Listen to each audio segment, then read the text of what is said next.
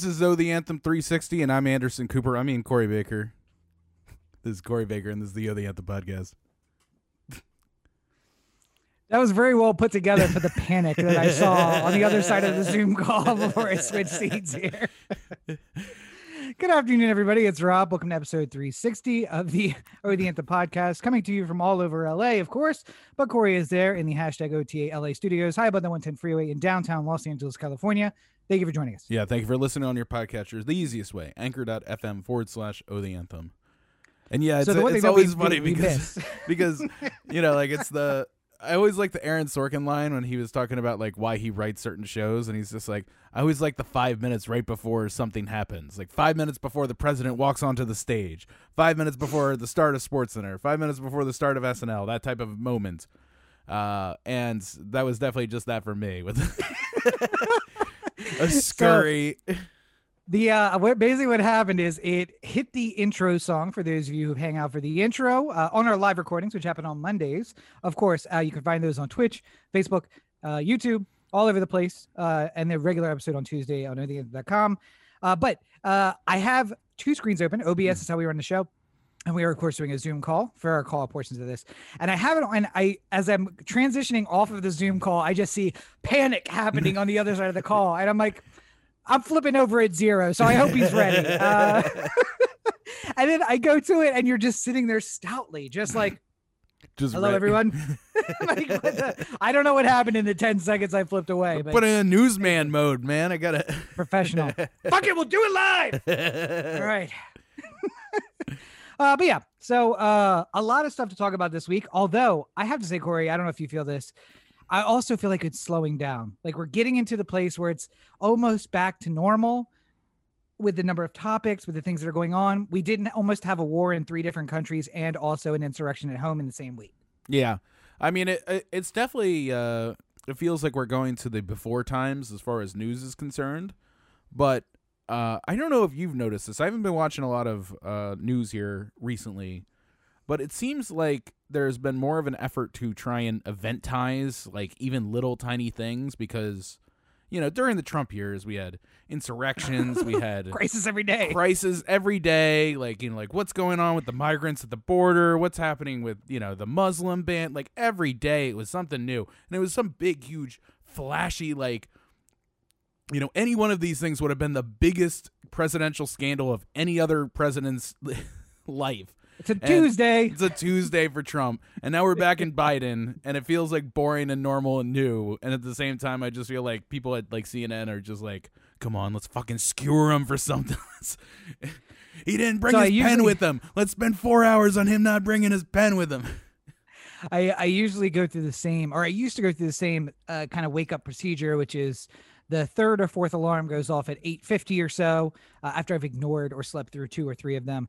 And then I will sit up and like give 10 minutes. And then right about nine o'clock, TV goes on to CNN.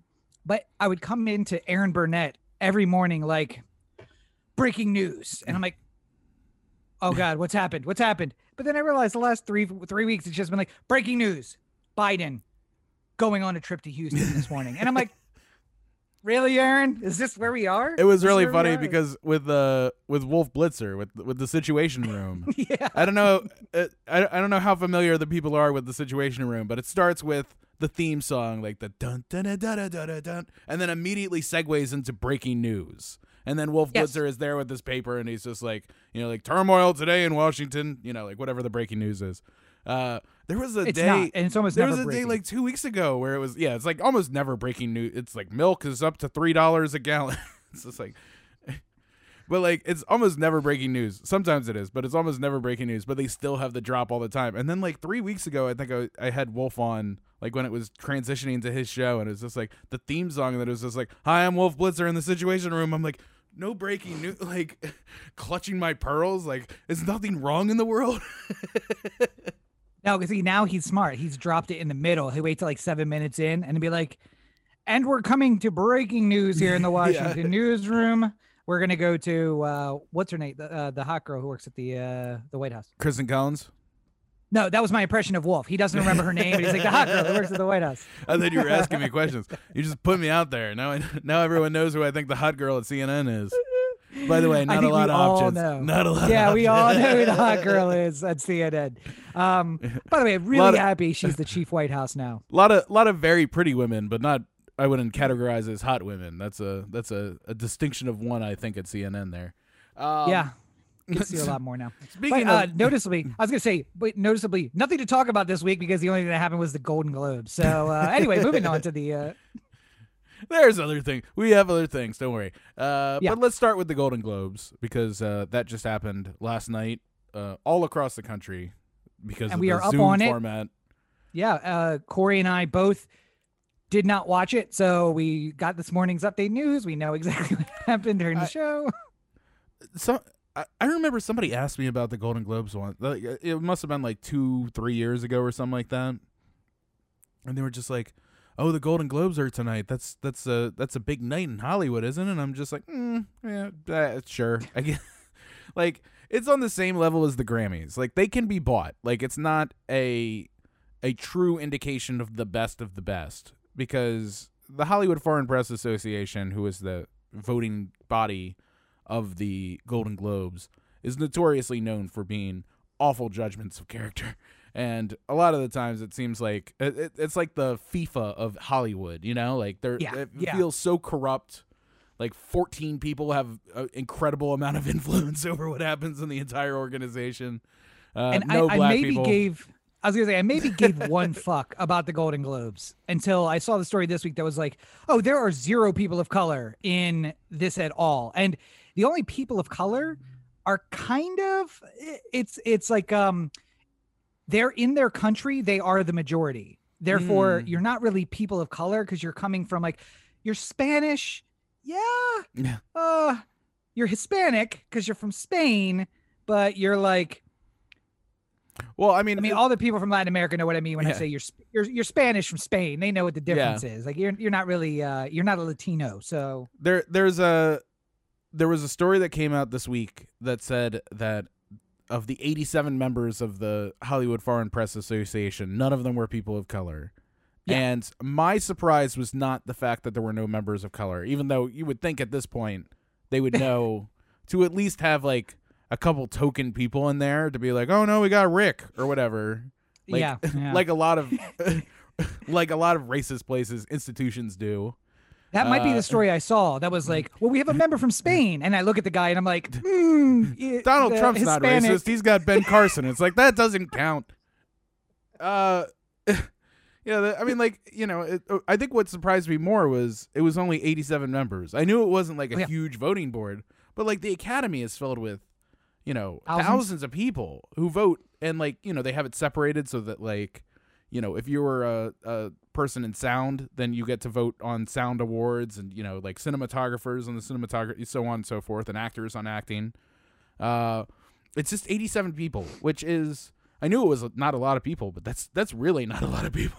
No, it's it's amazing that there's so much influence uh, that comes from makes it the stupid actions of 87 people. It's like it makes sense though that it can be bought because Yeah. thousands of people in the academy you're like oh well i mean we got to influence them somehow but you have to do it on a big scale 87 people is like i want to fly 20 of you somewhere for a nice weekend and oh i got a quarter i got a quarter of the voting block Yeah. of the entire uh the entire well, not Globe. only So- that, I, I I feel like so like one of the stories that had come out during this uh, run, this awards run, was that the producers of Emily in Paris, which was a Netflix show that that was people apparently really don't like. Did you watch se- it? No, I haven't seen it.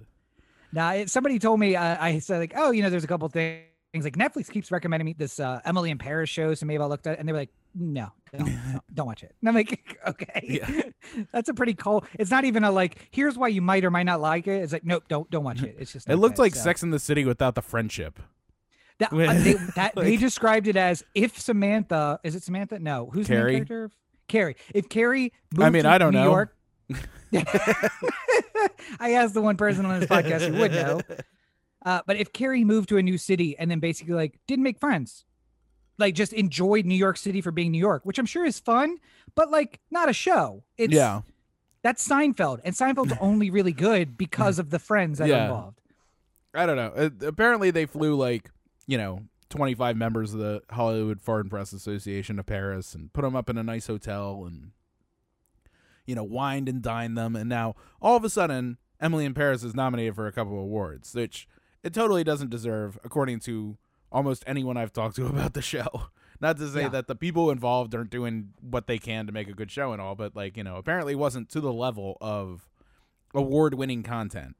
What, Uh, maybe it- 10, 10 shows get nominated, and this is one of the ten best shows of the year.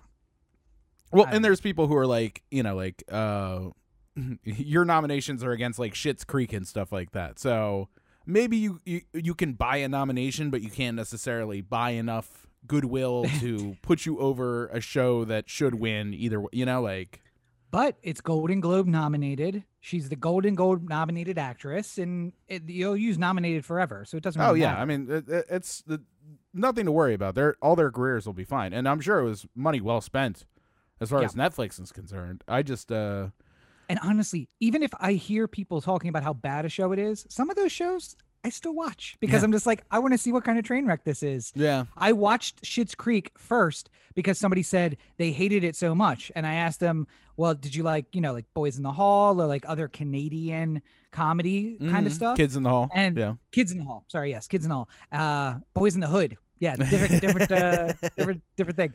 Uh, and they were like, Kids in the Hall. What's that? And I was like, okay, I'm gonna watch this because one, I don't think you know what you're talking about, and two, I don't trust your judgment on anything now. So Yeah. Go see it, and if it's horrible, maybe I'll hate watch it a little bit until it runs out of you know flavor. If they But if they I loved it. if they said if they responded yes to Kids in the Hall, I would be like, all right, well, how about SCTV? That's how you really test them on their Canadianism. Yeah, that's not- the SNL of the uh, of the Great White North, right? Yeah. John Candy and Eugene Levy and Catherine O'Hara and everybody. There you go. Rick Moranis. But I would like to point out, since you brought it up, that uh, Corey had not watched Schitt's Creek until maybe four weeks ago when someone oh, it was before. It, it was longer than played it for them. No, wait, that's right. That's right. You watched a little bit of it and you said, eh, I didn't really like it. And I No, said, di- let's watch and push through. No, I, I hadn't watched it. I, I was I heard I heard other people say it's one of those ones where you have to like sort of uh, the first season is good, but it's not until they really find their their path that the Mhm. show really takes off. Uh, Yes. and I just never started, so.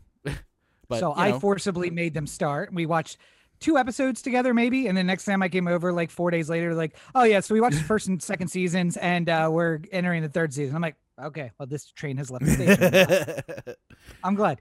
Uh, also, I think I have admitted on the show before, and I will continue to, that Daniel Levy uh, is one of the only men in this world that I would go gay for. And that is a weird thing to say because I, I will admit, I think he would admit he's not one of the most attractive men in the world.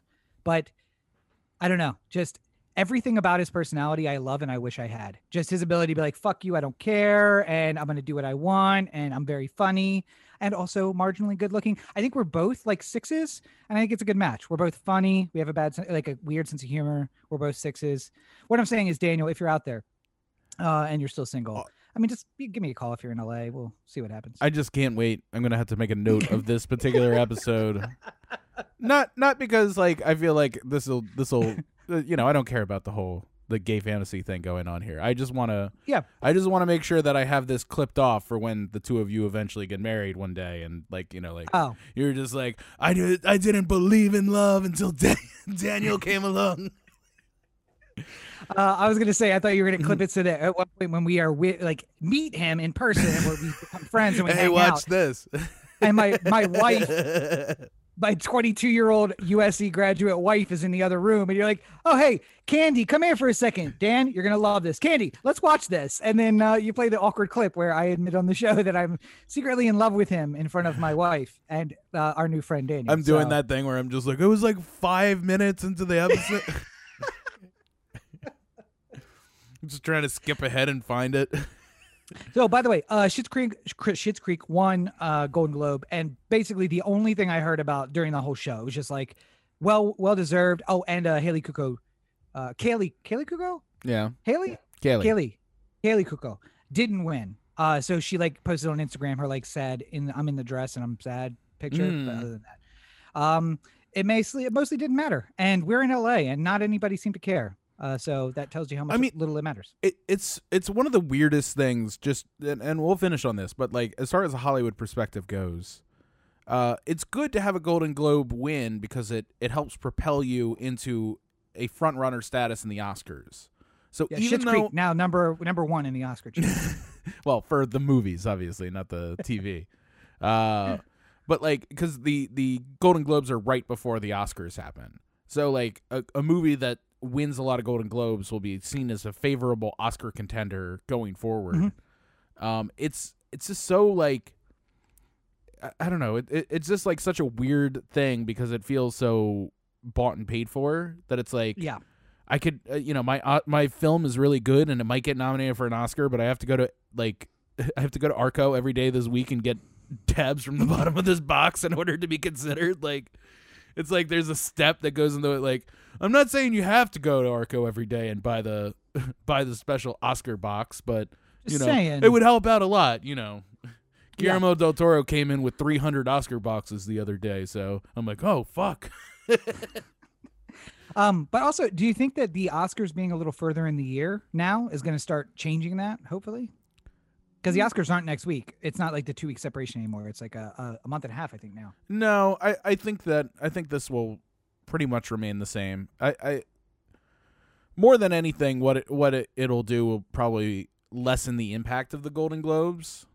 Uh, Mhm. but it will a winner will always sort of dominate news stories because somebody wants to write the headline tomorrow. You know, type in Golden Globes in your in Google and look at the news articles, and it'll say the five shows that won big or the five movies that were big winners. And it'll be way less about like you know what the host said or what this guest said or what you know happened here unless there's some big moment like uh, Daniel Kaluuya getting his mic mi- uh, mic muted was like you know like a funny thing that happened during the Zoom style telecast. Yeah, uh, but you know that that beyond that they'll talk about the the people who won big and then that'll become a point of contention going forward as far as like Oscar talk so I think it'll always be there to some extent well, I would just like to announce then that I'm going to go ahead and start a new show starting next year. Uh, the awards are going to be given out exactly on the midpoint between the Golden Globes and the uh, Oscars. yeah I'm gonna call them the Corbetts. I'm gonna giving out a, a golden uh, a golden a golden a golden man hurrying to get something done right before the show's done. uh let's see, I what I really want is to take a photo uh like a screen grab of that ponytail you had before we started. And that's gonna be the statue uh that I'm gonna give out to people. And I'll just let you know from the beginning, I can be bought and paid for. It's gonna be the most influential award to win, but not a ponytail a man bun there's a distinction sorry, sorry. Man bun, my fault. Um, but uh, yeah, speaking of embarrassing things that men have done in the last uh, you know 24 hours, uh, also in the news is Andrew Cuomo, uh, one time uh, runner up for uh, what, what do we call it? The daddy quarantine, daddy quarantine COVID? daddy quarantine daddy. There you Yeah. go. Uh, now, oh, he has fallen so very far because uh, we call him quarantine daddy as a joke, but apparently he likes other people to call him daddy for real. So well we don't know all the, we don't know all the details for sure but uh I mean, be, he looks like the kind of guy. He looks like the kind of guy who gets into that kind of thing. Listen, He's either he's either the type of guy who who wants you to call him daddy, or he's the 180 percent polar opposite. He's he just dresses like, like a baby and or no, like he- like you know, like the door closes, and he's just like, I like to be called a princess if you don't mind. Like,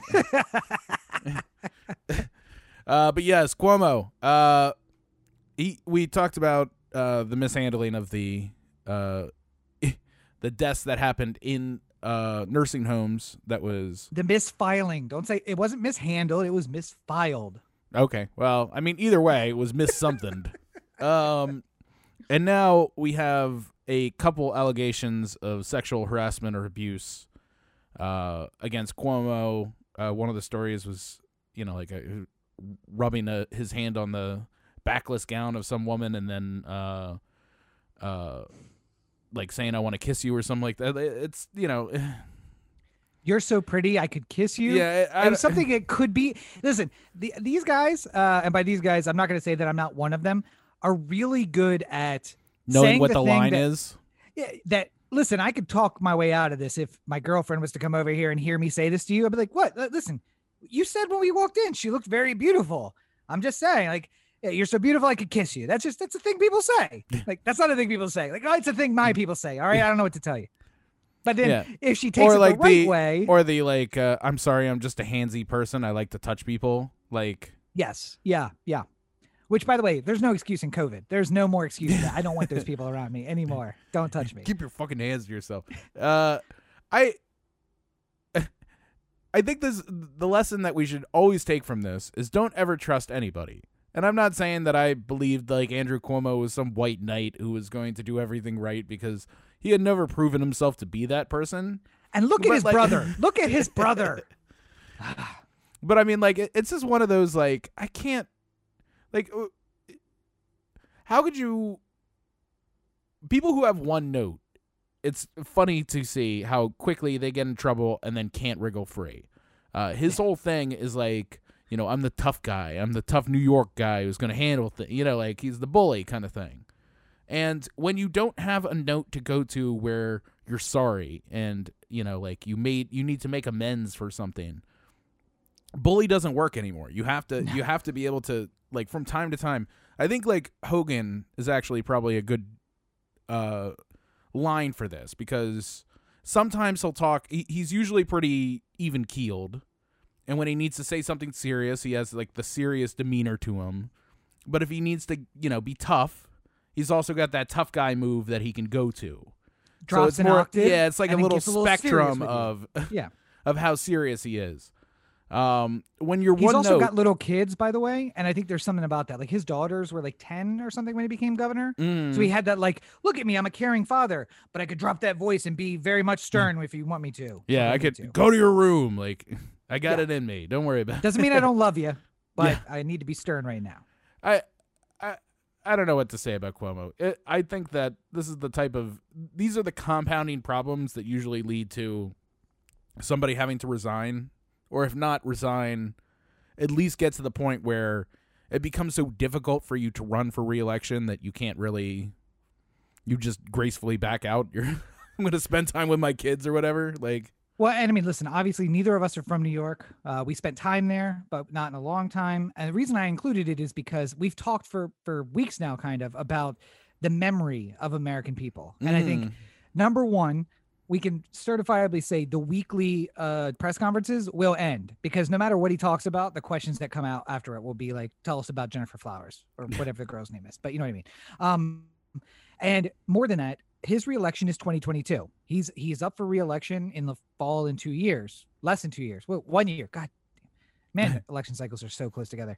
Um, but if he can recover and run and win, then I think the chances of like Trump and all of the like Cruz and all these guys surviving and re getting reelected is high.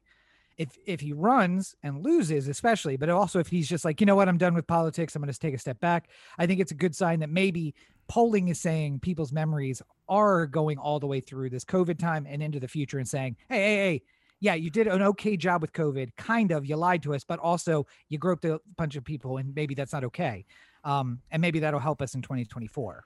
With the I mean, elections. I don't know if it's necessarily indicative of, of anything regarding the other side, just because New York is very Democratic heavy. Like, Mhm. I, like I could, you could say to me that Gavin Newsom is going to be put into the recall election thing. Like, it- it's Yeah. going to get to the point where there's enough votes. Uh, P.S. Update it uh, looking more and more likely every single day. Uh, so we'll see. Yeah, But well, we'll see. We'll talk about it when it happens. Uh, but in the meantime, like you know, it, it looks like it could happen. But at the same time, like you know, Faulconer from San Diego isn't going to become governor. Like, it, there's not enough desire for a Republican to become governor that if it was a Republican versus a Democrat, the Democrat would win in California every time. The what they're hoping for is that 197 people decide to run for governor and you know a bunch of really good democratic candidates are all running at the same time yeah, and then they the all vote. split the vote and then you know Faulconer comes in with his 10% of the vote which is the majority and The you know, problem is, it. you know, judging by uh, CPAC, which also happened this week, the Republicans can't seem to figure out what kind of party they are because I've been hearing for weeks that they are not the party of Trump, but uh, seemed like all I'll say is this: uh, the party of the Bible, the party that's supposed to be very conservative and Bible loving, built a golden image Yeah. of a man at their festival, which I'm pretty sure is covered real early in that book. Uh, and they just did seem to ignore that part of it, just like the rest of it. Mm-hmm. The uh, worshiping of false idols is something that uh, it wasn't in Corinthians, so people don't know. Like that's that's where all the it is the where- Old Testament. that's where all the uh, that's where the uh, judgment of other people comes in. That's that's what Christians are Ooh, about no. these days. No, no. The New Testament is all like good and love. You'd think these guys who are all about like fire and brimstone would love Old Testament God, where he's like, this city really pissed me off. Boom, you're done. Off the face of the earth. Happens in the same book, Yeah. the Golden Idol, and that that whole city being blown up. But uh hear him talk a lot about Sodom and Gomorrah. Also see him build golden statue. So, Yeah. very weird. Very weird. CPAC is such a weird thing because it's like uh it's kind of like a cosplay convention for the Republican wonks. Like yeah. like okay, so I remember when we were at Hofstra, the Hofstra Republicans were trying to organize like a a group trip to CPAC for anyone who wanted to Yeah. go. Uh and even though at the time I was a member of that Hofstra Republican thing, and even though I was registered as a Republican at that time, Mm-hmm. and even though I'm a, uh, I was a political science major and certainly wonky, I wanted nothing to do with that thing because it's so so fucking weird. Like how many goddamn times can you sing that same Lee Greenwood song over and over and over again and act like you're doing something important? Like that was my that was my big problem. And it was like you watched sorry, you you watched the Boy State documentary, right? oh yeah, yeah. I, I'm realizing as you were saying that, that like it really is boy state for it's Texas boy state where it's like all Republicans, even the Democrats are super kind of conservative. It's just let's go. It's a frat boys having fun It's- together. See, but it's not. place. It's almost not even that. It's like, uh, like I kind of think of it like Orioles Fan Fest. Like if it was like, it was Orioles Fan Fest for Republican members of Congress and the Senate. Like I'm going there hoping I get an autograph from Ted Cruz. Like, but it's not even all Republicans because again, my um, what I saw this year at least was that like there were a lot of people on CNN saying like, no, no, I'm I you would usually attend CPAC. In fact, uh, my husband was a founding member of CPAC back in the '80s, but yeah, uh, I when I saw the slate of uh, speakers, I decided this year wasn't going to be for me because it's it's skewing so far to the right. well, I mean, way back when, back when I was thinking about going, or like when it was mentioned to me about going to CPAC. it Twenty years ago, you mean? Yeah, About about twenty years ago. it was it was like a place where like the libertarian elite would get together and meet up for a little while because like they the straw poll is always like a big thing about CPAC and for every single year for decades it was some combination of Ron or Rand Paul who'd win that thing because the libertarian wing of CPAC was like so fucking heavy. And then Yeah. as soon as it became the Tea Party, it became more of like a Tea Party event, but certainly a, a good degree of libertarians who were like still but hanging keep out. in mind, when the Tea Party came in, they brought the Koch brothers with them because Yeah. the Tea Party was the Koch brothers, and it also started skewing off to this like corporate event. Right. and uh that's when the libertarians for in in major part who weren't tea partiers were like "Eh, this is not our show anymore and we've continued to skew off on that exit One libertarian like standing in the middle of the the the big hotel they have in DC or wherever it is and they're just like, "What was so wrong about the Ramada? It was cheap. People liked it. The beds were clean." I don't need to have this Waldorf Astoria CPAC convention like uh I I uh I think it, if anything it's proven that the people who are inclined enough to go to a Republican convention, basically, like a a non, not the GOP convention, but just sort of like a yearly convention of fandom for the GOP, yeah is going to be heavily Trump based right very now. Very much so And you know what? I, I uh, what I found really interesting about it was that you know they were polling the people there about like how they felt if Trump was on the ballot versus Trump not being on the ballot and everything like that. Overall, 94% of people who attended CPAC and filled out this questionnaire said they had a favorable opinion of Trump. Uh, 65% of them, or 65% of the people who attended, not just the 94% there, but 65 of the total number, said that they would vote for Trump again. Uh, and like No questions asked. yeah, no question. Yeah, right and doesn't matter who else is on the ballot. I vote for Trump. And then 55 said, uh, "I think about it, but it would depend on who was on the ballot," which is like. So it sounds like this was like the super Trumpy, crazy CPAC uh, Yeah. this year, but I, I do think that that kind of puts worry in my head because if you were saying to yourself, as Trump, I won 70 something million votes, right? Mhm. Uh and of my most fanatical Fervent. supporters Yeah. only 65% of them are 100% in for the next round you're not you're not giving yourself the the chances as much as like it doesn't seem like the the base is as riled up as it had been before I think he looks at that room though and he says, I only need half of you because Mm. I got a bunch of people out there that this hotel would not let through the front door. we tried to those put people, we tried to put this old nazi sign on the floor and they didn't they didn't come I mean, It's like that the Pied or, Piper of racism. you know, he's uh he's got a whole bunch of people who are on no fly list now, so it's not like they could come to CPAC after the True. fact. They, you know, they're being blocked from travel, not to Mexico, but you know, inside the United States, especially to DC. So, uh, you know, I think. Well, that- this one was in Florida, so Oh, okay. So yeah, so he's been fine. Uh, but 50% I think is a strong showing there. The bigger thing for me was that every speaker, every single speaker is a believer in the big lie. And Yeah. that seemed to be the message of the time is that like our CPAC convention this year, we're going to talk about the big lie. We're going to push the big lie and we want you thinking about the big lie for the next year. And I hate saying the big lie because I mean, that's like a, the house managers figured, picked up that term and like pushed it, but I don't know how else to refer to it. Like he didn't win. There was no fraud. He lost the presidency. So it's a lie. yeah. And it's the lie that they're all sticking to. So Well, I mean, the big lie has always gone back to the uh, the principle of you could tell a lie big enough and enough times that soon enough everyone would believe it. Um, and you know, under that pretense, yes, I totally get where they're coming from here, but I. I, I do I, I also don't like it because it sort of sounds like a like a I'm with Ike or like I like Ike kind of thing. Like it's like a slogan more than more than a real ideal of how the election went through. I I just I don't understand how you think that there's still something wrong. Not you, but you know, the person you who the thinks understood. yes. the Yeah. person who thinks that there's something wrong with the election is still holding on to that cuz like we would know by now. Yeah. Especially There's no reason to keep the secret anymore. We we got it. We won. especially considering that like the closest of the states, Georgia, was counted multiple times, including by hand.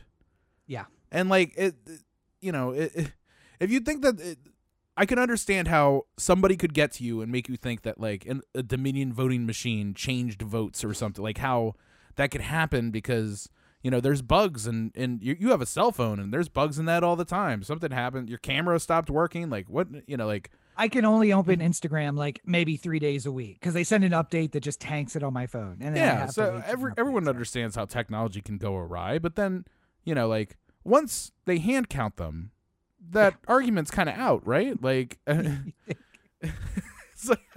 won't But i, won't ever listen, understand these people who are just like no no no the hand counting was fucked up too like, they fu- they fucked up to almost the same exact number that the dominion voting machines fucked up like Yes, listen.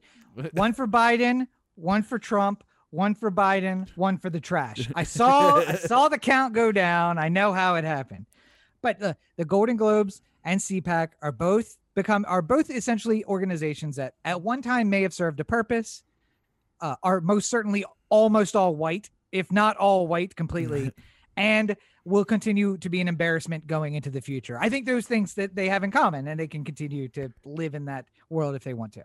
yeah I, I would be more in favor of the golden globes sticking around though as opposed to cpac i mean If we only can lose one, Uh, yeah, if it's a choice, because you know, like you know the Golden I'd like to win. Globes. You'd like to win a Golden Globe. I, understand. I'm yes. not. I'm not saying I wouldn't win. You know, like I'm not gonna slide a m- bag of money across the table. But if somebody wants to reward me for my genius, then what am I to? Who am I to say no? Okay, so let me get this straight. You're not going to slide the bag of money across the table. But if someone was willing to slide a bag of money across the table with your name on it, Hey, well, what I don't know doesn't hurt. Like, uh, listen, You remain the artiste. I understand. Yes.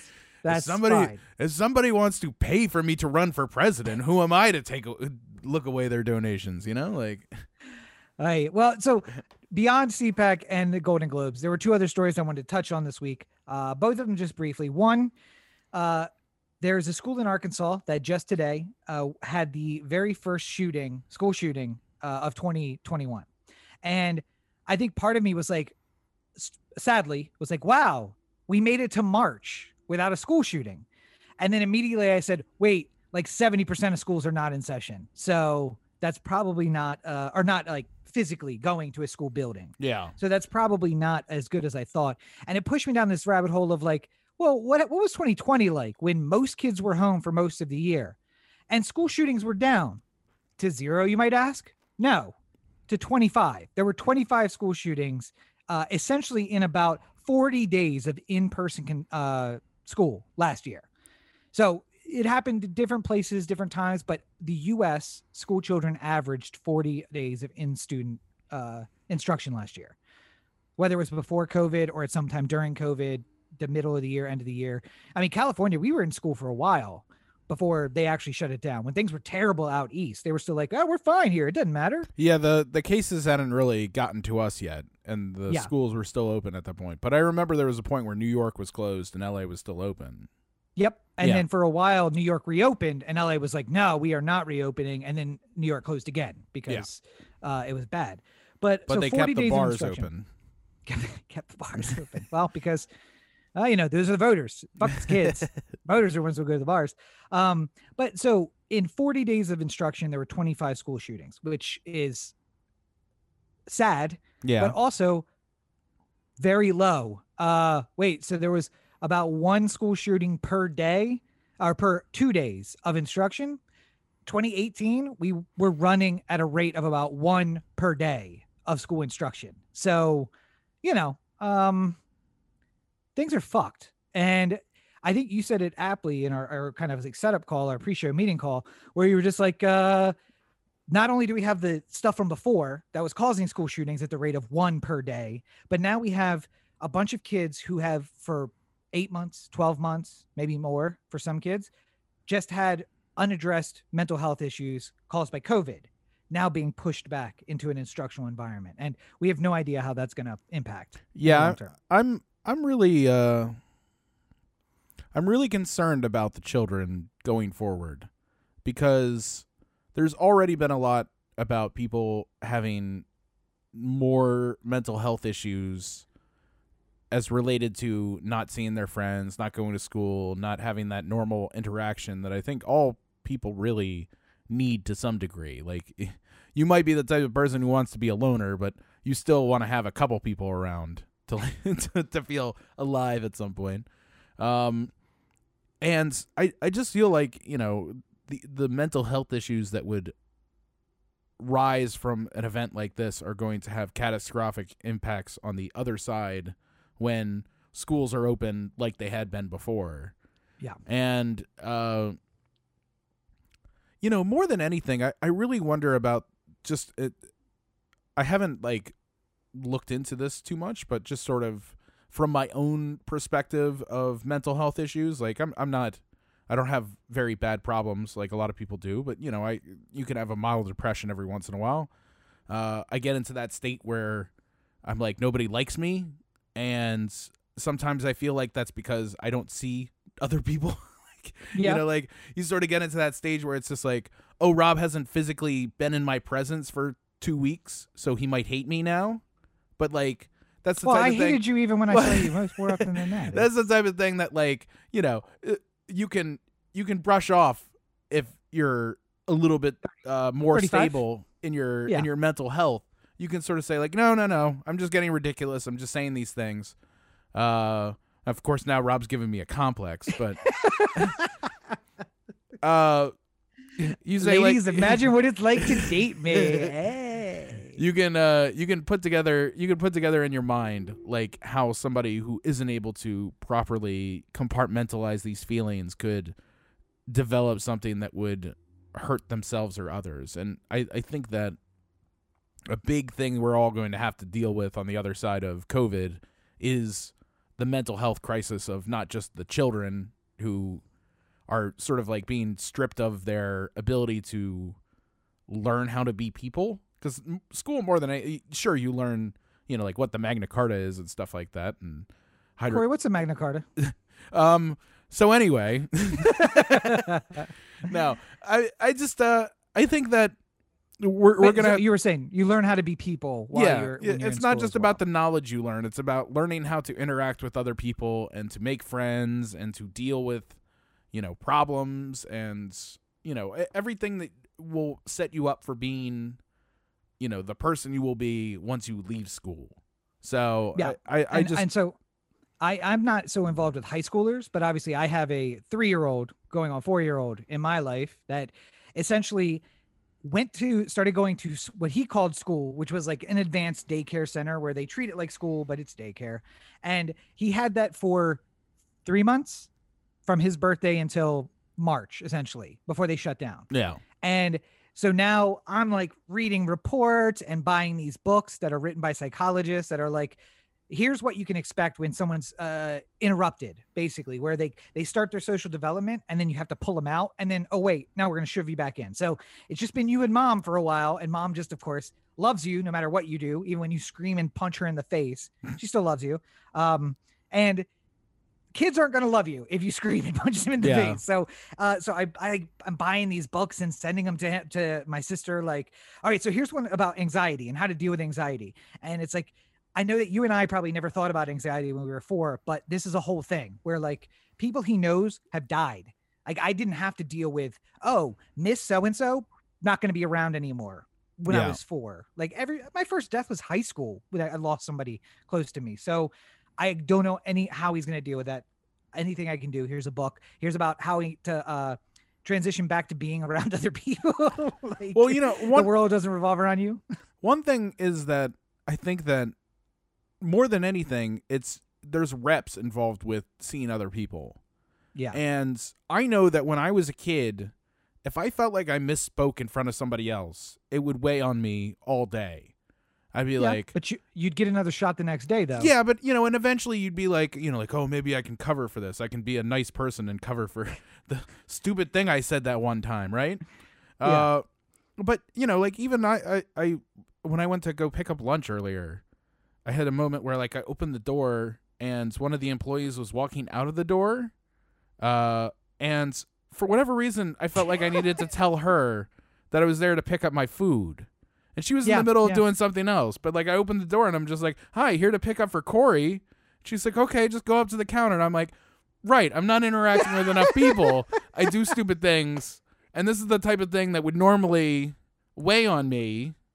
And if I was a Right, yeah. kid, if I was like, you know, in 7th grade, it would really bother me for like probably a week or so Just laying in bed like, why did I say until I can that? see that person Why? again and just be like, I need to recover from this awful moment. You know, it's like the the Uber driver dropping you off at the airport. It's like, have a safe flight. Yeah, you too. You like, too.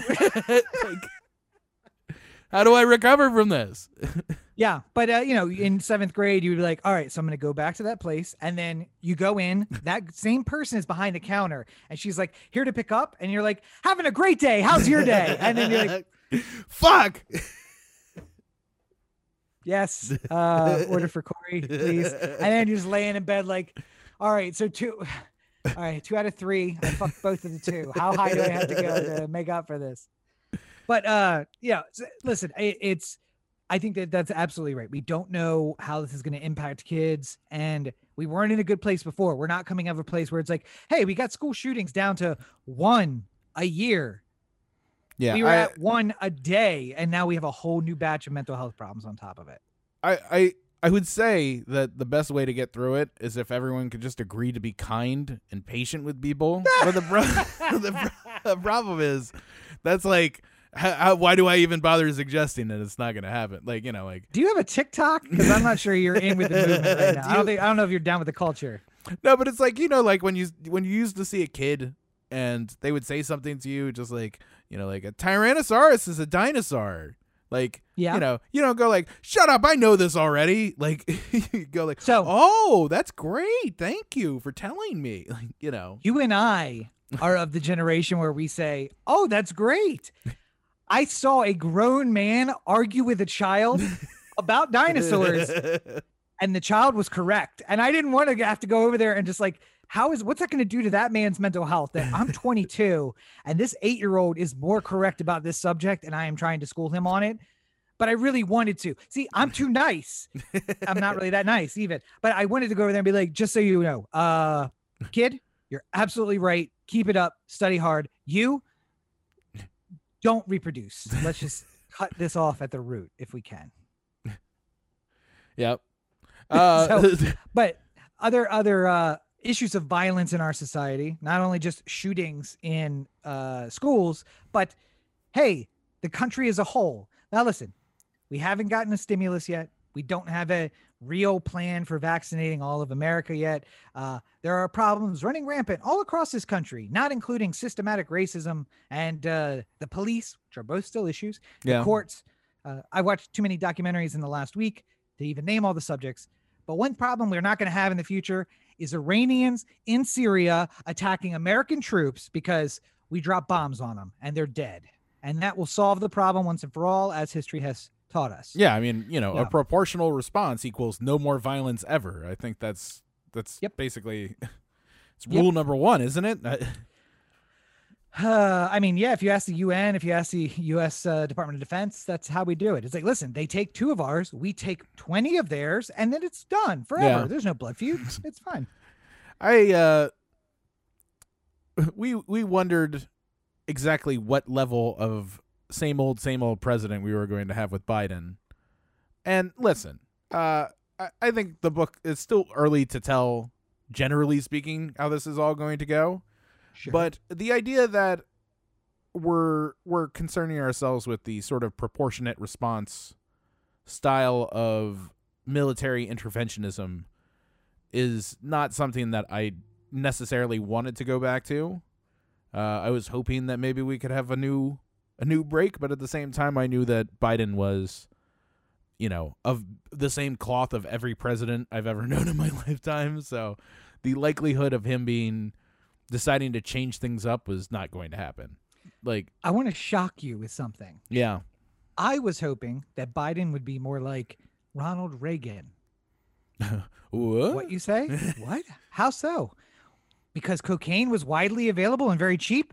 Well, yes, but also because uh, when American troops were killed uh, in because uh, it was so much easier to get the attention of Jodie Foster.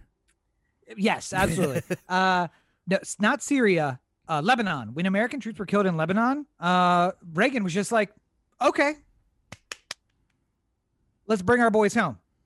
You don't want us there, we're gonna leave." Now he also had an interventionist policy in a lot of places because he left Lebanon and invaded Grenada, which was just an island yeah. that needed to be invaded for reasons that only Reagan understood, mainly that he needed to get reelected. But uh and a thousand people died.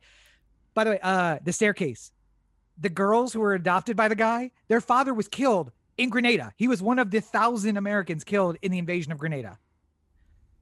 Mm-hmm. Amazing. It's that, that's what sent me back down that rabbit hole. But so he basically said they were going to blow up our our marine barracks in uh, Lebanon. We're going to pull out, and now we're going to leave them to themselves.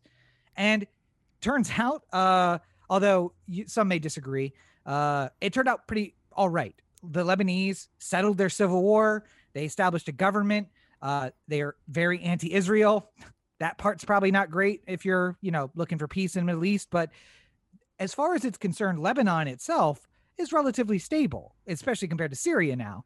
Um, but uh, we invaded Grenada and they've never recovered, and we were in Colombia and Nicaragua and uh, all over the Southeast Asia and South and South America, and those places are in terrible shape now. Wherever we uh, we're interdicting ourselves. Yeah. Maybe maybe Biden could be more like Reagan. It, the first thing, just the one example of like, all right, so you're saying UN, you're telling me proportionate response. My response is going to be, we're pulling our boys out, and uh, good luck.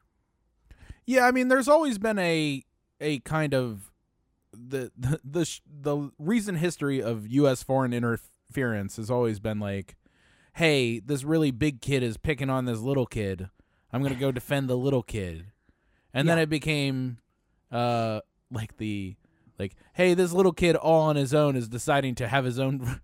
Like government that's different than what we want, so we're gonna go interfere with it. Like, yeah. there's a lot of like. It started off like, oh, we're going to have the back of everyone who who can't defend themselves, kind of thing, and then it quickly became, we know how to pick winners, so we're going to go out there and pick winners. And there's times where I wonder if like, like you can't leave Iraq. Like, so part of this was, uh, you know, it it happened. The bombing happened in Syria, but it was Iran fighters uh, who were helping train. You know, all this is alleged. So ta Yes. this is from the DoD. So I, I don't, you know, until I get better information, I don't know what to tell you. But uh, the idea being that the uh, in Syria, the uh, Iranians were training Iraqi counterinsurgent fighters uh, Yeah. to take out U.S. troops in Iraq. So the U.S. can't leave Iraq because we've sort of created a mess and we have to fix it. But if it was another situation, there is like this kind of world where if the U.S. was just like, you know what, fuck it, we're done, we're leaving. And then everyone in the Middle East starts doing the like, oh wait a minute, no, no, you can't leave. Just well, you won't do it again. I promise. Like you know, there's there's a little bit of like, if you threaten to pull out, then maybe they'll they'll Yeah. shape up, which is what Reagan did a couple times. Well, Uh, I, I think the part of that though is when we threaten to pull out, the people who are like looking at it and saying, "I want to be strong," we are not dealing with those people, and oftentimes those people are just a different religious sect than them. That's Yeah. why there's violence. And the U.S. says, uh, and by the way, I think your example is apt. There was a pillow fight happening between a bully and a smaller kid, and the U.S. comes in and hits the bully on the head with a hammer, and now nobody knows the pecking order around here anymore. And then we were like, well, we'll just pick who's in charge because we're really good at that. Yeah. Uh, you, you, you would do that. Um, and then sometimes the people would say, we actually don't agree with that. We're going to pick somebody else. And then we would assassinate that person and put our guy back in charge. Yeah. Uh, cause that's what we do. But I think a little bit of us just saying, listen, here's the date. We're pulling out. You guys got to settle up. It's up to you. And that brings people to the table. They're like, okay, so if we don't have American troops, we're not ready to defend ourselves. That means civil war. Or uh, maybe the fact that I'm Sunni and you're Shia doesn't really make that big of a difference, and we should come to some kind of coalition government here. Uh, and maybe we should say, you know, Iraq shouldn't be a country. Um, the North should become Kurdistan, along with probably parts of Turkey, and go to the Kurds. And the East should go to the Shia, and they can create their own state that is very similar and probably supported by Iran. And the West will be a Sunni state and will be supported by Jordan and Saudi Arabia. And maybe it's not, uh, maybe it is call- cutting it into a desert and calling it peace, but it's still peace. But we are so, we've made this mess now, and we feel like, we I can fix this. I can fix it's like when you fuck up a recipe and you're like, all right, so that was way too much salt. What do I need to put into this to undo the salt? And it's just gonna get worse and get worse. See, but every every attempt hopefully gets you to a better solution. But the problem is that every single time you're attempting it, you're cooking a different recipe. yes. So you're yeah. just like, oh, I put too much salt in that cake, so I shouldn't do it for my fries. And then you realize you fucked up the fries now too because you didn't put enough salt. Like the the the long run problem with the with U.S. interference in other countries' affairs is that you're going to end up with like trying to learn lessons from one country which don't apply to another. Like you know, like nothing about what you learned in Vietnam is going to help you in Colombia. You know, like Yeah. there's just Well, not, how about this? How about this? Every time we interdi- we have interdiction in a country, it's America saying, "I really like an omelet for breakfast." All right, omelet's almost ready. Let me flip it and scrambled eggs. So maybe we should just go in saying, "I'm gonna have scrambled eggs for breakfast," and understand that that's what it's gonna be. Or don't make breakfast. Skip breakfast like I do. or we could just go to the to the uh to the idea of like the Canada version where it's just like, hey, don't make me come over there. It's like you ain't coming over here. It's like fine, we weren't coming over there. But mean, we yeah, told that's- you not to let us come over. Just so it's clear, we drew a line in the sand and we did not cross it. We we told you how we felt about it and then did nothing about it. Well, it sounds a lot like you're talking about uh, our COVID response No. here in the United States, uh, which is, of course, the last big news story of the week.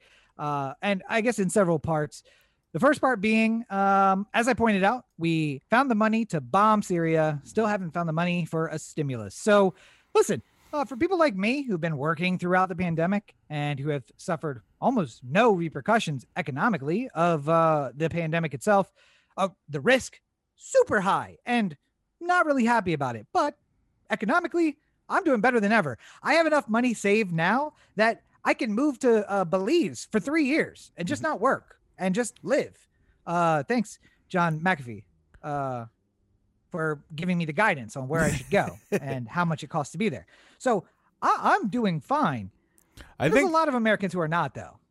sometimes I feel like your YouTube history kind of like YouTube knows when two people are friends and they start putting over some videos from one to the other. He's 'Cause he's I got to talk about this. You need I get to a, watch this. I get a remarkable amount of YouTube videos where the cover image is like one per like a guy smiling with like a five dollar bill and he's just like my life in Belize and I'm like Or, or uh, Google saying Rob your friend's this, about to make a cool." terrible decision. Maybe maybe, you you should should, stop him from doing this. Uh, so listen, it, no COVID stimulus. Uh, Not yet. I mean, or- still we we have that we have that house voted on uh their portion of it. We're gonna see what happens with the Senate. Uh, Right now, the most conservative or most moderate, I guess, members of the Democratic Senate are sort of holding out for their issues. Like it, it, Kyrsten Sinema, uh, fucking uh, what's his face in West Virginia? Oh, why did I forget? Orrin Hatch. No, that was uh, No. Utah. Orrin Hatch. No, yeah. What's Uh, the Byrd? Robert Byrd. that was another. What we talking about? That was another West Virginia. Uh, Manchin. Okay. Joe Manchin. That's who I was thinking Yeah, of. there we go. Uh, Joe Manchin, Kyrsten Sinema, they're sort of holding up the Democratic side. Uh, and then uh, uh, on almost any issue, it seems like where the Democrats could just come together and get something passed, there's somebody who's holding them up, including uh, Dianne Feinstein has done that about the filibus- filibuster.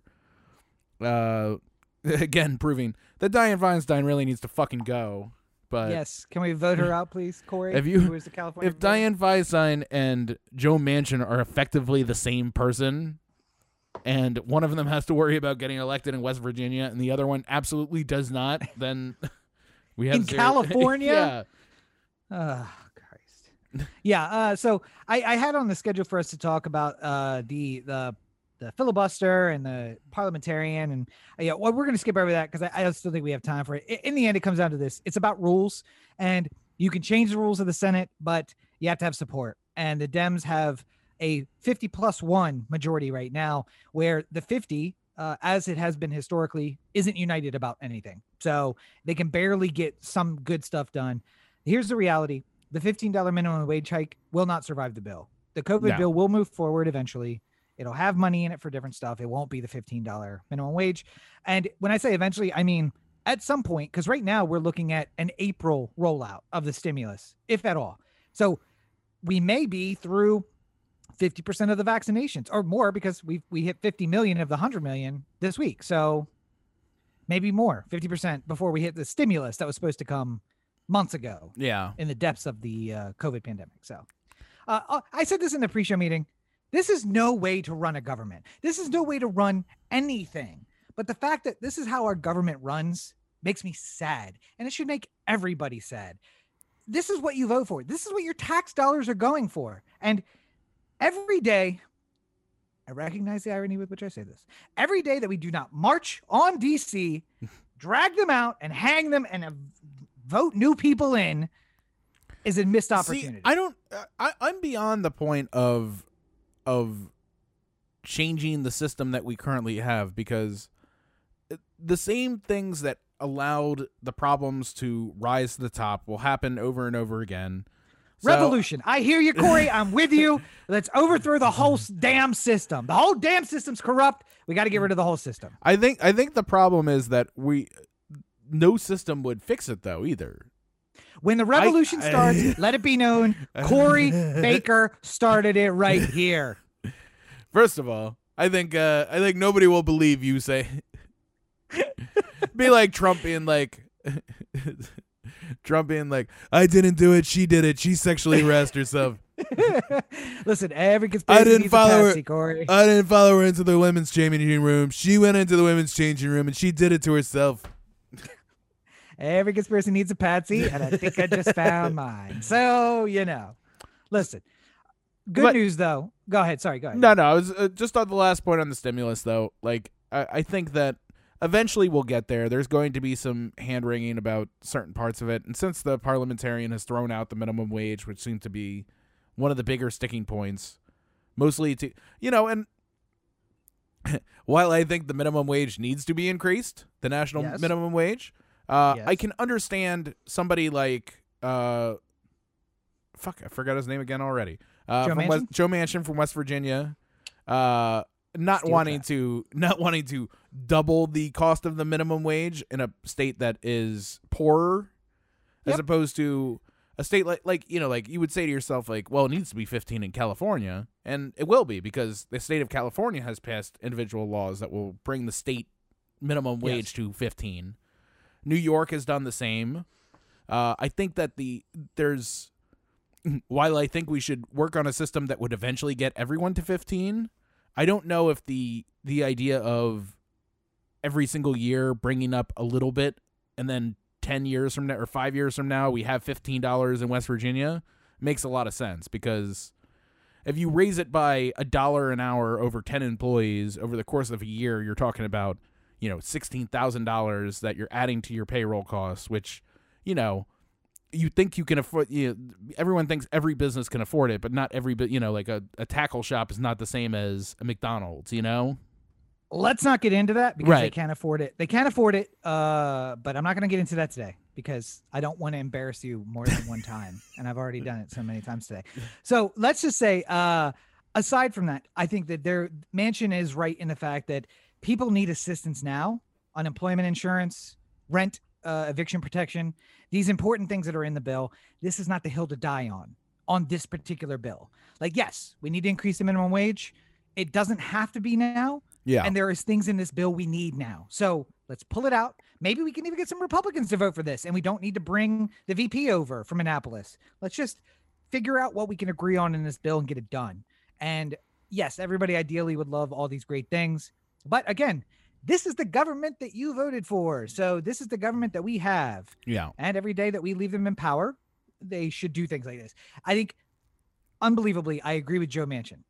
Not that it shouldn't be raised, because I think it should be raised nationally, and I can explain to you why if we have more time. But that this is not the place to do it. When if the if the rules allowed it, fuck it, let's fight it and let's just get it done. But if it doesn't allow it, the parliamentarian has ruled. So, unlike the Republicans during the uh, impeachment trial, let's just say it's been settled. That vote is done. Let's vote on the rest of the bill and be done with it. Yeah. Uh, so we can pe- get some assistance to people. So, and uh, you know, kind of in the same vein, Johnson and Johnson got their emergency uh, use declaration from the FDA. So, uh, again, getting to that idea of like, let's just get help to people now. Not that we don't have enough vaccine because we've purchased enough for every American to get two at this point, but J- Johnson and Johnson is one dose. It doesn't need to be chilled at negative 90, so it's a lot easier to get out to places. yeah just Um, regular refrigeration will do and I you had an interesting point, and I can't remember it. So I, the about people going shopping for vaccines and why that might happen. Yeah, I mean, I I've heard it. I've heard people saying like, you know, like, oh, I want the Pfizer, or over the Moderna, or like, I don't want the Johnson and Johnson. I would rather have the Pfizer or Moderna. And I think a lot of people are hearing about these efficacy rates where, you know, like Pfizer and Moderna were like 95, 94%, whereas the Johnson and Johnson one was 66% or something like that, 70%, Yeah. somewhere in that area. I think, if I Yeah. remember. Yeah, Uh, and I would say don't worry about it that much. It- just personally speaking, I, I'm not a doctor. I'm just going off of the the information that I receive from other doctors and scientists. Uh, the the most important part, the reason why this is a miracle and we should be treating it more like a miracle, is that uh, number one, we got this vaccine in record time, and it's not because all of a sudden we finagled some things and made it happen. There was a lot of really important innovation that took place in vaccines in the last 10 years that have made this possible. Yeah. Uh, so that's number one. Number two, uh, just because you hear 90 something for Pfizer and Moderna and then 70 something for Johnson and Johnson doesn't necessarily mean that the Johnson and Johnson vaccine is less capable of keeping you from dying from coronavirus because so far uh, from all the people who have been in clinical trials that have been like you know like they follow these people after the trial is over to see what the long-term effects are nobody has gotten seriously ill like hospital ridden ill after the vaccine has deaths. taken hold and yeah no deaths Yeah. so if we can go there was the talk at the beginning of the the the whole pandemic where it was like well if you're young and healthy and you get it and it's like you have a bad cold for a week or like a flu like why wouldn't you Yeah. just get it and then you're immune and you're good like that kind of logic I believe I may have said that. Yes, I may have said that at the beginning. that kind of logic can sort of be replaced by the vaccine of any of these ilk because they can all basically do the thing where it, it gives you the immunity with very little side effects and allows you to go back to living your life like Yep. And And, you could- if, if you don't want the J and J, that's fine. I'll take yours. If you qualify for it, just let me know. I will come and get it because, in the end, my concern is death. That's not on my own terms, and a serious hospitalization that eats through all my Belize money, and then I have to then go into debt for.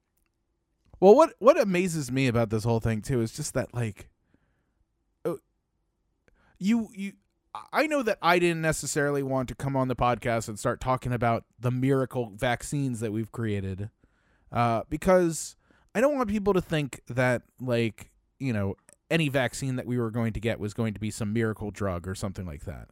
But there are so many things about the process in which we've gotten from where we were a year ago to where we are right now, which is incredible based off of the Yeah. history of medical science.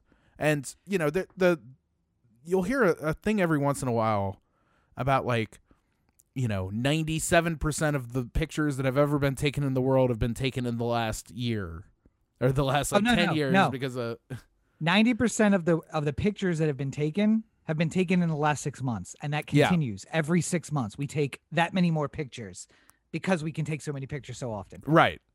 Like just something something like that is just like it's not because we weren't taking pictures before. We just never had the ability to take as many as we fucking wanted to. Yeah. like all the time. And Uh, like Corey and I grew up in the time where you took 24 and then you you went to the Kodak place and you dropped them off and then God, had- I hope you I to hope okay. you had to carefully make sure that it was all in line before you hit the button because you didn't want to waste one. Yeah yeah and maybe you take two or three because you're like if the light's not quite right I'll get one I'll get one good one Well. I mean, if it was a really serious, mo- like you know, if it was like a christening or something like that, or a Oh, first yeah. communion, you'd take a couple of the same one because every once in a while there would be a problem with development in the lab. And Yeah, you don't want to that's true, lose yeah. that one really good picture you took of all the grandparents. So you take a Yeah. couple just in case the lab fucks one up. You got you got extras. Um, it was the dark ages people you have no idea no, but I mean, like, it, it it's really amazing that we're at this point, and like, we should really be super thankful for everything that happened. Uh, Rob and I used to get into NASA conversations all the time. Let's not do it again now because we we don't got time do for that. we still we do don't got time for that. But landed of- on Mars helicopters on Mars motherfucker that's all I'm saying all right The one thing, the one thing Rob would constantly come back at me for, whenever I would say, "Why are we giving NASA so much money to blow shit up?" Mm-hmm. is he would say, you know, like, "Oh, in 1972, they were trying to discover this, but because of the money they spend in NASA, they discovered this instead, and now because of that, we have." The internet, or whatever, like whatever thing came from a discovery that started from some mistake from NASA. The internet's uh, one of them by the way yeah. yes Um, and that's kind of where we are in just the fact that we've committed enough uh, money and energy into medical research that we've been able to create these vaccines. Again, I, I always fuck it up. mRNA vaccines. mRNA. Yeah, Yeah. and that, that's the the big news is this is the first, and I didn't realize that it's the first mRNA vaccine ever. Yeah. And they're saying that like Pfizer and uh, Moderna are going to probably lose money on this vaccine because all the resources they put in, they can never make it back. Because once everybody gets one, then it's like, oh, that's it. But Yeah. they might develop an HIV vaccine based on mRNA technology, which was unheard of before. They're like, we'll never be able to get a vaccine for this because the virus is just it adapts too quickly, it changes. And then they're like, oh, well, this mRNA thing that we're using for COVID would work exactly the same way for HIV.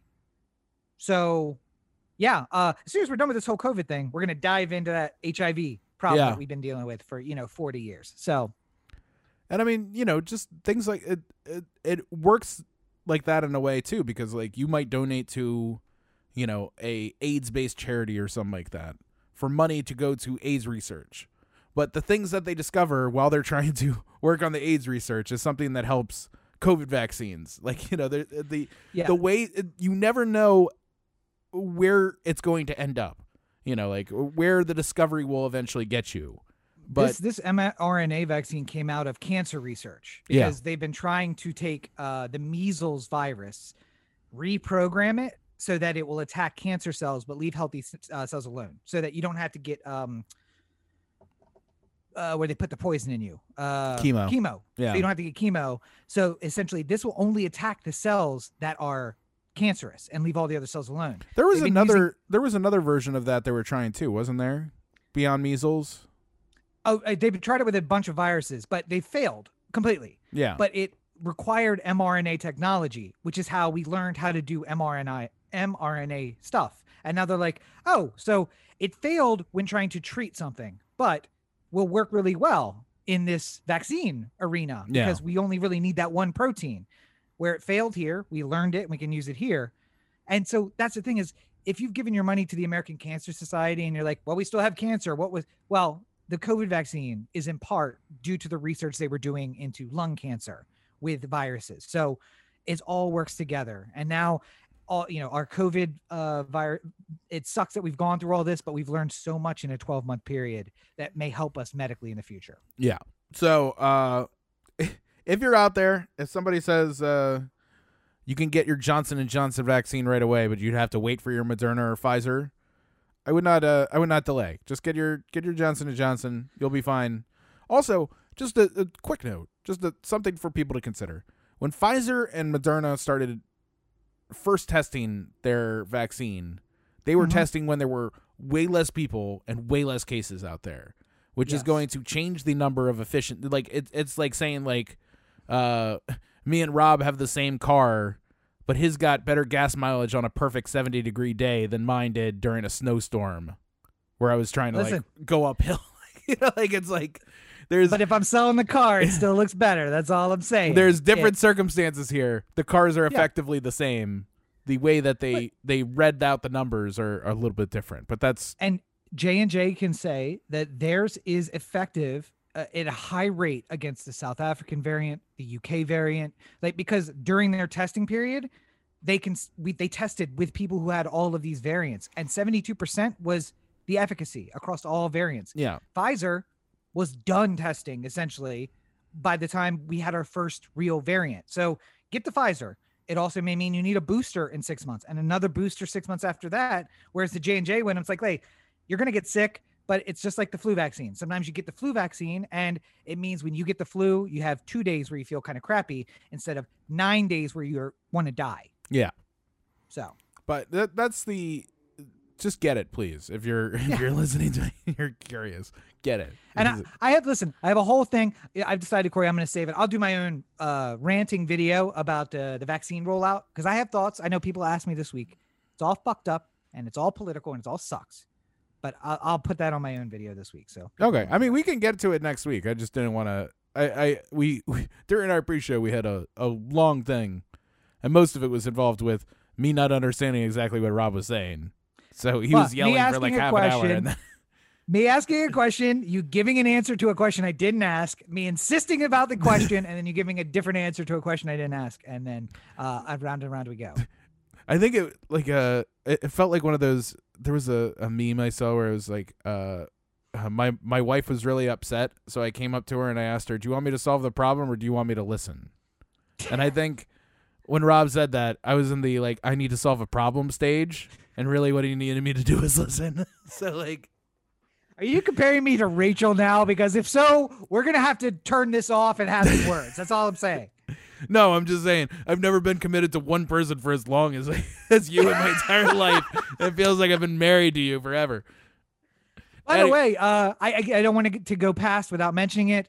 It is the 11th anniversary of the fuck turtle incident uh, that occurred in Baltimore. So we've mentioned it for the sixth consecutive year on the podcast, the anniversary of fuck turtle. So. Yeah. Yay. It's been a long time. And by the way, that was uh let's see, 11th anniversary means that was seven years into us being friends. Well, if you want to send Rob and me a little something for all our marital bliss, you know where you can go? wait, wait. Uh, where's that? Oh, theanthem.com, Corey to theanthem.com, or the anthem on Facebook, Twitter, Instagram, and the listener line 443 219 7595. What's that number again? 443 219 7595. Uh, You can find more of me at my website, CoreyBakerFilmmaker.com, Facebook.com forward, forward slash Corey Baker Film, and at LegendCB5 on Twitter, Instagram, and TikTok. Um, I spent this week reading. I got a new book, uh, the Justin Fenton Gun Trace Task Force book. Uh, and uh, you can still go see Never and Again out on BET Plus and Amazon and wherever you get fine f- films and uh, working on other things. So a long string of me saying I'm working on other things, but trust me, I'm working on other things. Right now, Mhm. it's just staring into the room, waiting for Roberto to read my script so I can get some goddamn notes. Okay, to be fair, uh, I do also have the script and I have it open and I have pa- notes on like the first 10 sec 10 pages. But Yeah. uh, that's as far as I made it. Well, I also uh, I I have I have been while I was working on reading Justin Finn's book, I was also reading a little bit of yours too. So I Fair have enough. I will Yeah. have notes for you. Yours is much longer than mine though. So Oh, it's multiple things as well. yeah, I don't know what the most recent things. Oh, it's just the uh the review of the books, right? Uh, Yeah. Which I'll talk about in a second. One question though. What is the 19th anniversary? What gift do you give people on their 19th anniversary? I don't know. Do you want me to find out? Yeah, look out while I'm talking because just a reminder, folks, this August will be uh, 19 years. Corey and I have known each other. So Nineteenth you're looking for Amendment. That's ideas. not what I'm looking for. uh, nope, nope, nobody cares about that one. Uh, so you can find more. they were bringing at up, by the way, they were bringing up the tenth during CPAC, and I was just like, I wonder what the Google Trends on Tenth Amendment is gonna be. Nobody knows what it Who is. the fuck knows? By the Uh, way, that's why uh, during the uh, things I, during the all unsettledness over the past five years, I've always said uh, protect the third. I want to go out with a sign that says enforce the Third Amendment and just wait for people to ask me because they have no idea what it is. the traditional gift for the nineteenth year is bronze. So Hmm. uh, maybe get you a little bronze statue or something like that. No, I we don't have to get gift for each other. I was saying if the fans want to give us a gift, I know. I'm saying maybe they can anniversary, get they they can gift a little bronze statue of Rob that will make him. Oh, I, I was going to suggest that uh, I'm putting out these little statues. Uh, uh, it's a it's a commemorative Corbett, you know, that'll be coming out next spring With the man buns. yes, yeah. So if anybody would like to purchase a Corbett, we'll get those made in bronze instead of gold and send them out as gifts. So, uh, but uh, you can find more of me at Robert N. Cheek on all your social networks. Uh, make sure you check out robertncheek.com where you can find links to all the, the stuff that I'm doing, including uh, the books which are available on Amazon. Byrod's books. And uh, on that note, I have now reviewed and edited all three of the original uh, Movement Universe books to have them all republished this year. So people aren't having to pay 40 bucks for a copy of Foe, which is what it's running right now because you can only get it from the secondhand market. So uh, getting those edits reviewed and then getting those things republished. I'm super excited about that. And while Corey has taken uh, a week to get anything done, I shot five videos this week. Uh, one is out today. It's the update on my Sutera pillow review, uh, and I have reviews, not really reviews, unboxings, if you will, of uh, several products I think might interest people. Uh, if you get Instagram ads like I do, Kizik shoes, uh, Sand Cloud towels, uh, update on my mouth armor box, a whole bunch of stuff. So a lot of stuff coming. Keep an eye out for that. Nice. Well, I think we've done good here today. We've done something. I don't know if it's good. But as always, you're listening to the the Anthem podcast, part of the the Anthem digital network. For Corey, this is Rob. Have a great week, everybody. All right, now to turn the air back on because it is getting stale in here.